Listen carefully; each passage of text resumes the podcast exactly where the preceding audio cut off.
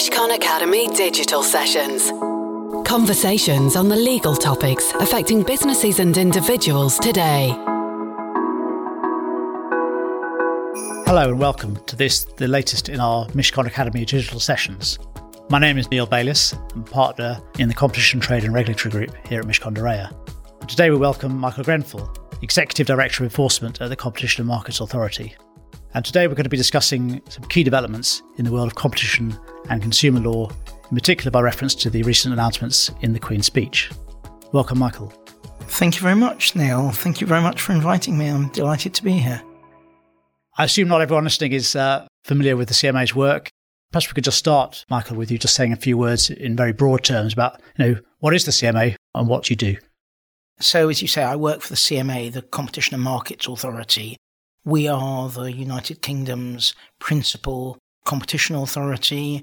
We've got a duty to promote competition in the interests of consumers, and we do that by clamping down on anti competitive practices, by trying to stop anti competitive mergers and acquisitions, by inquiring into markets where there are competition problems, and also by enforcing consumer protection legislation.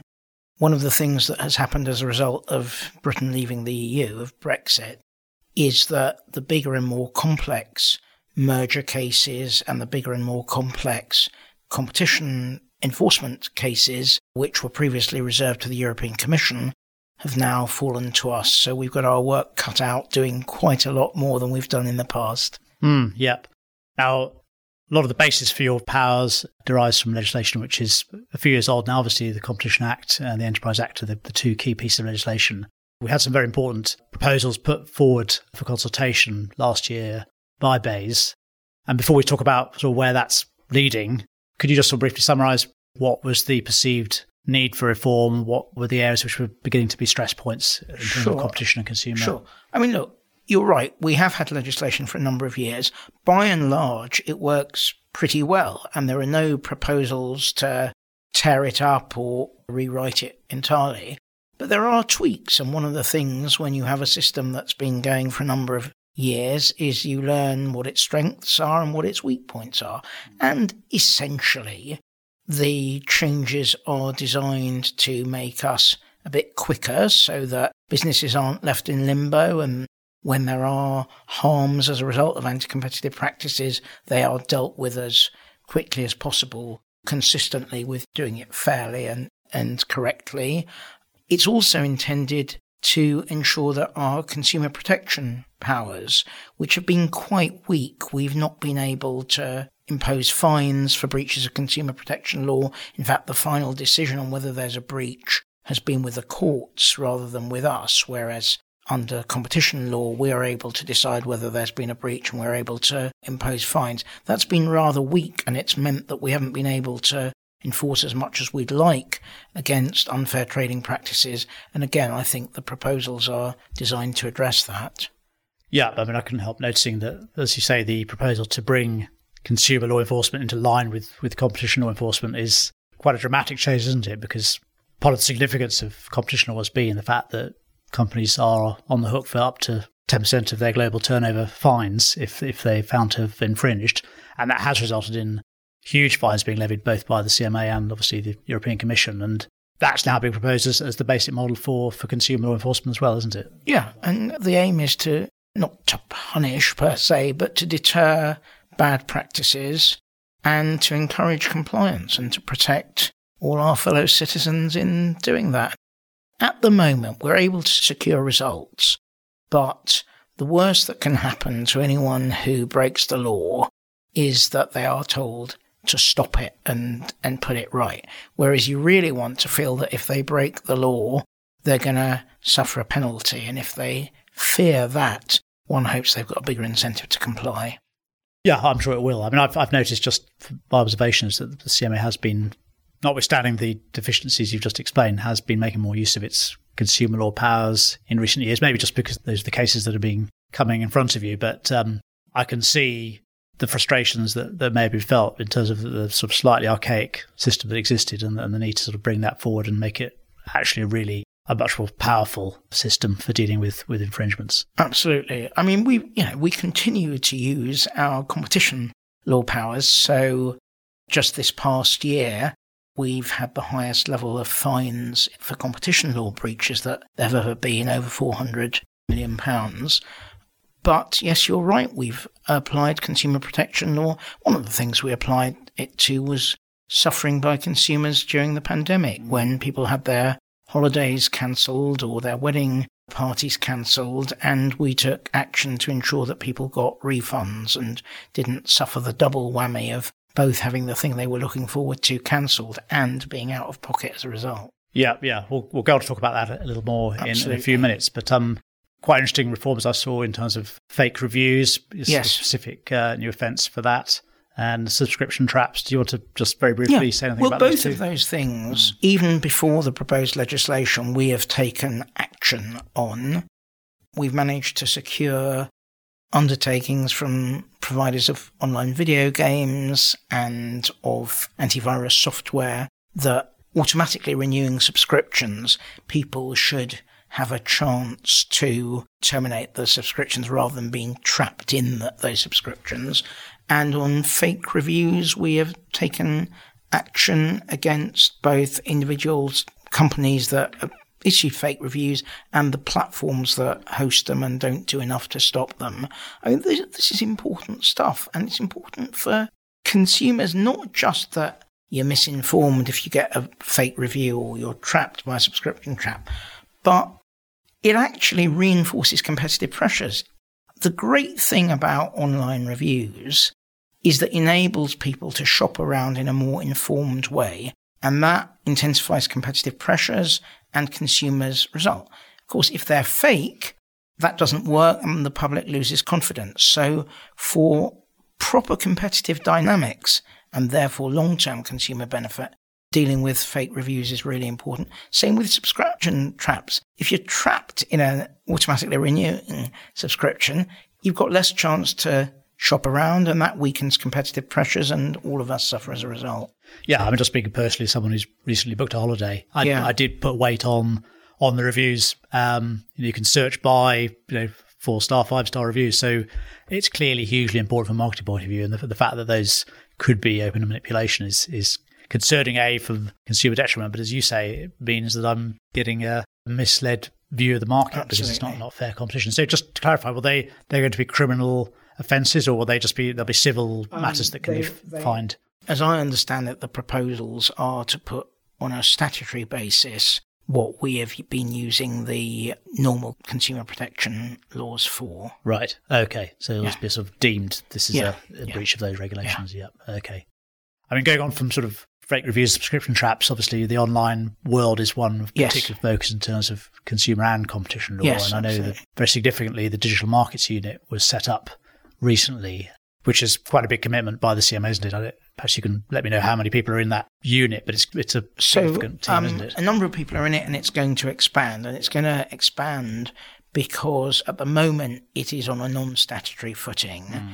As the government announced in the Queen's speech, the intention is to put it on a statutory footing to give this unit within the CMA the powers to apply direct regulation to large tech businesses. Now, I think it's quite important to put some context on this. In some quarters, the view is that the CMA and other competition authorities have it in for big tech and uh, anti-digitalization. I mean, that couldn't be further from the truth. We absolutely recognize that digitalization has been brilliant for the public. It's brought innovation. It has brought, in many cases, lower costs. It's made it easier to shop around at the click of a mouse, at the touch of a screen, intensifying competitive pressures.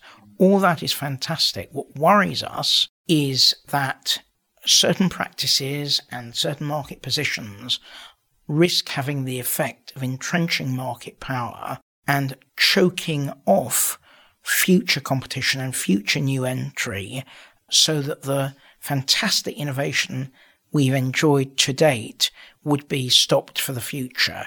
And we are determined, once we get those regulatory powers through the Digital Markets Unit to apply those to prevent that happening. And in the meantime, to apply our existing powers, whether it's competition law enforcement, merger control, markets powers, consumer protection powers to, because these are fast moving markets, we can't wait for the legislation to go in to protect consumers in that way. Yeah, I mean, I think you said earlier, but the, the CMA already has very extensive powers yes. in terms of power to investigate, obviously the power to uh, impose fines on people. Is there anything specific that DMU will, will have that CMA doesn't yes. already have? Because yes, that's it, it's going to be a it's going to be a big change. It will be a whole set of rules, like a like a sector regulator has for the digital sector. There will be enforceable codes of conduct, special ones that apply to those who have strategic market status, which is sort of significant market power effectively, telling them what kind of conduct is acceptable and what isn't acceptable. So ensuring that they don't use their market status to reinforce market power and stop new entry or to exploit customers. And do you see that being a an actual named list of entities then, or yes, there will be um, named entities in... will be formally designated with strategic market status. There will be a process to designate them. Mm. The companies themselves will have the right to object and so on. But once they're designated, they'll be subject to these rules.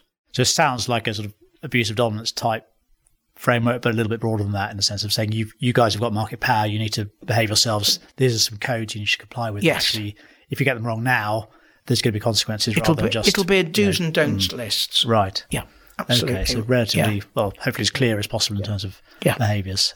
With the view that smaller companies could possibly begin to compete a little bit more than maybe yeah, they wouldn't be able to otherwise. Yeah, with the view that we don't choke off new entry and new innovation and new disruptors who can freshen up the markets and bring, you know, further benefits to consumers from the ongoing process of digitalization.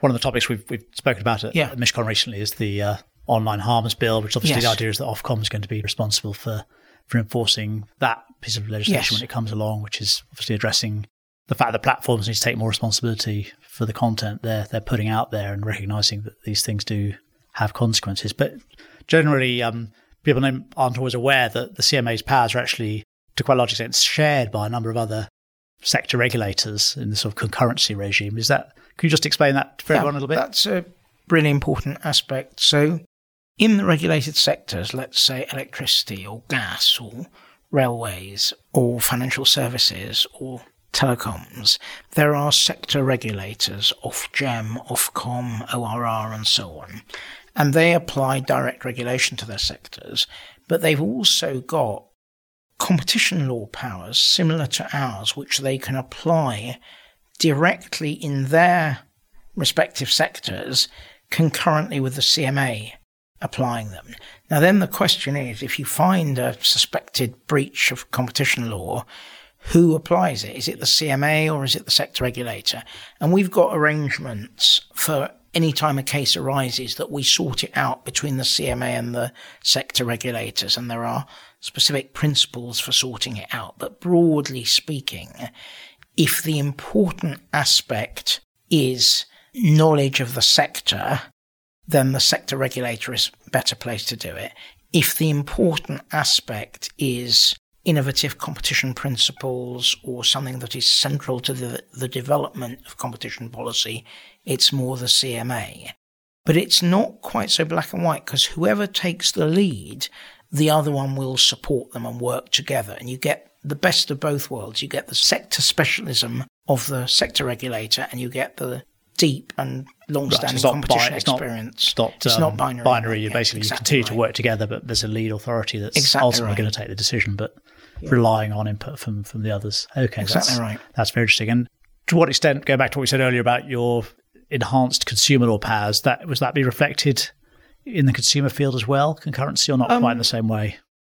There aren't quite the same concurrency rules for consumer protection, and indeed, the regulators under their regulatory regime have their own consumer protection powers. So this will be more CMA specific, we expect. Right, yeah, yeah. Because I've just been speaking at a, a recent event where we were looking at the uh, the reforms in relation to consumer law in the aviation market. Where obviously, there's a clearly been activity by both the CAA and the CMA coming out of the COVID issues in terms of cancelled flights, etc. And uh, Yes. obviously, it's one of the issues that um, DFT is grappling with clearly as to what extent does CA get the same powers as the CMA, and how's that all going to, to to sort of come out in the wash? But clearly, there's there's a need for, or there's a perceived need for enhanced consumer powers with other regulators as well as the CMA. So I- my my view is that obviously the government's now pushing ahead with giving the CMA extra powers, extra resources, but that in time will then be mirrored with the other regulators. I don't know if you. you I mean, when we talk about the government pushing ahead, it is quite important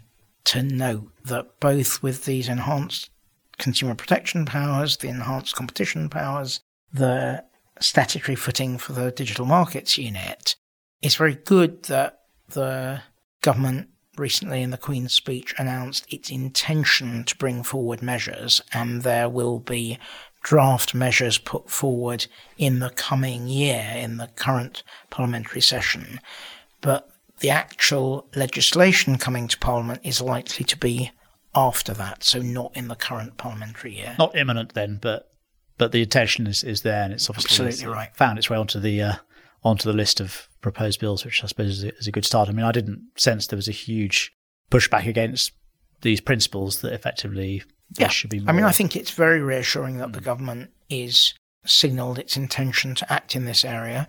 Quite understandably, after the backlog of policy legislation built up when the government was having to concentrate first on getting Brexit done and then on dealing with COVID, there's a long traffic jam of policy legislation, and inevitably, not everything can be done in the space of yeah, one year. yeah. But I suppose consumer protection is a reasonably attractive policy for, for politicians to be getting behind, isn't it? So I'd imagine it will. Well, we'll see what happens, where we, as you say, not imminent, but on the list and something we should anticipate will will come. Speaking of Brexit, mm-hmm. obviously, as you said earlier, in pre-Brexit days, we had the European Commission effectively taking on some of the, the larger cases because they had a, a pan-European impact. So it was appropriate they looked at that. And now we're in a world where the CMA is, is stepping up and taking on some of the, the tech giants and other other larger cases that may not have come across its desk before. But I think it'd be interesting for listeners to hear a little about to what extent you're still cooperating with the European Commission. How's that work in practice? Of- Yeah.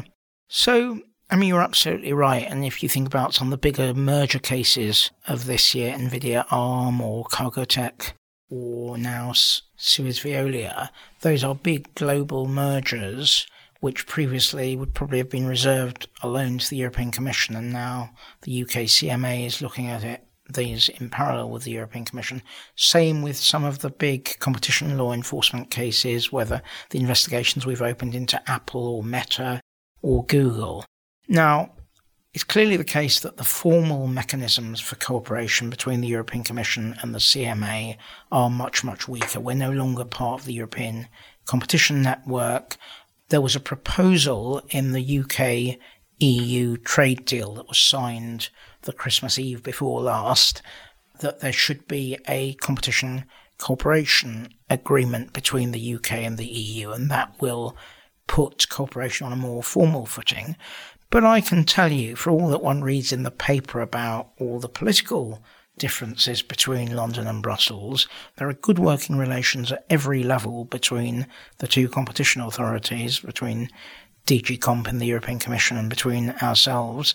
And some of your listeners may have noticed that there have been three big cases in the last year or so. One involving Meta, the former Facebook, one Apple, and one a suspected cartel between motor manufacturers, where there have been separate parallel investigations, but we have coordinated the launch of them, and that, that signals a mature and sensible working relationship between the two authorities. Yeah, I agree. I mean, clearly it's not helpful for business, notwithstanding respecting the independent jurisdiction of each entity, that there should not be any joined up thinking on this and that where possible there should be some coordination so that you don't end up with uh, inconsistent results. So I think it's encouraging to hear that there's still a, an active dialogue and uh, appropriate information sharing. I suppose to sort of wrap up, let's do a bit of crystal ball gazing. I mean, obviously got we've got potentially very significant reforms coming. We've we've got the DMU sort of getting getting going, but generally there's sort of two or three big issues you think the CMA is going to be particularly interested in over the next year or two? Yeah, look, I'm very reluctant to engage in crystal ball gazing, gazing given how surprising things are coming out. I mean, who would have predicted Brexit? Who would have predicted the COVID pandemic? Who would have predicted the invasion of Ukraine and the cost of living crisis? So I think we Yeah. have to be Who knows a bit coming, humble yes. about crystal Yeah, ball gazing.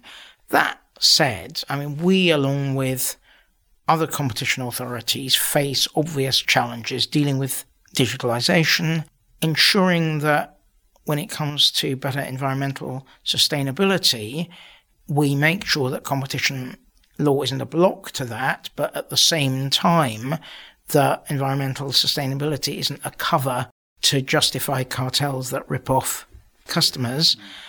And I think it's worth also saying that in addition to what we've talked about, the CMA has other new post Brexit powers. So, our Office of the Internal Market, designed to ensure that regulatory differences between the four parts of the UK don't distort trade and competition between the various parts of the UK. A new subsidy control function, which the legislation went through in May this year, and we're going to take up that function in the next few months, and that's broadly equivalent to the EU state aid function to ensure that subsidies don't distort competition and, and harm customers and businesses. So, quite a lot to be going on with, but we are absolutely determined to use our powers fairly and having regard to the rights of business, but absolutely determined to ensure that consumers are protected from anti competitive practices and from unfair trading. And we'll continue to do that in the months and years ahead.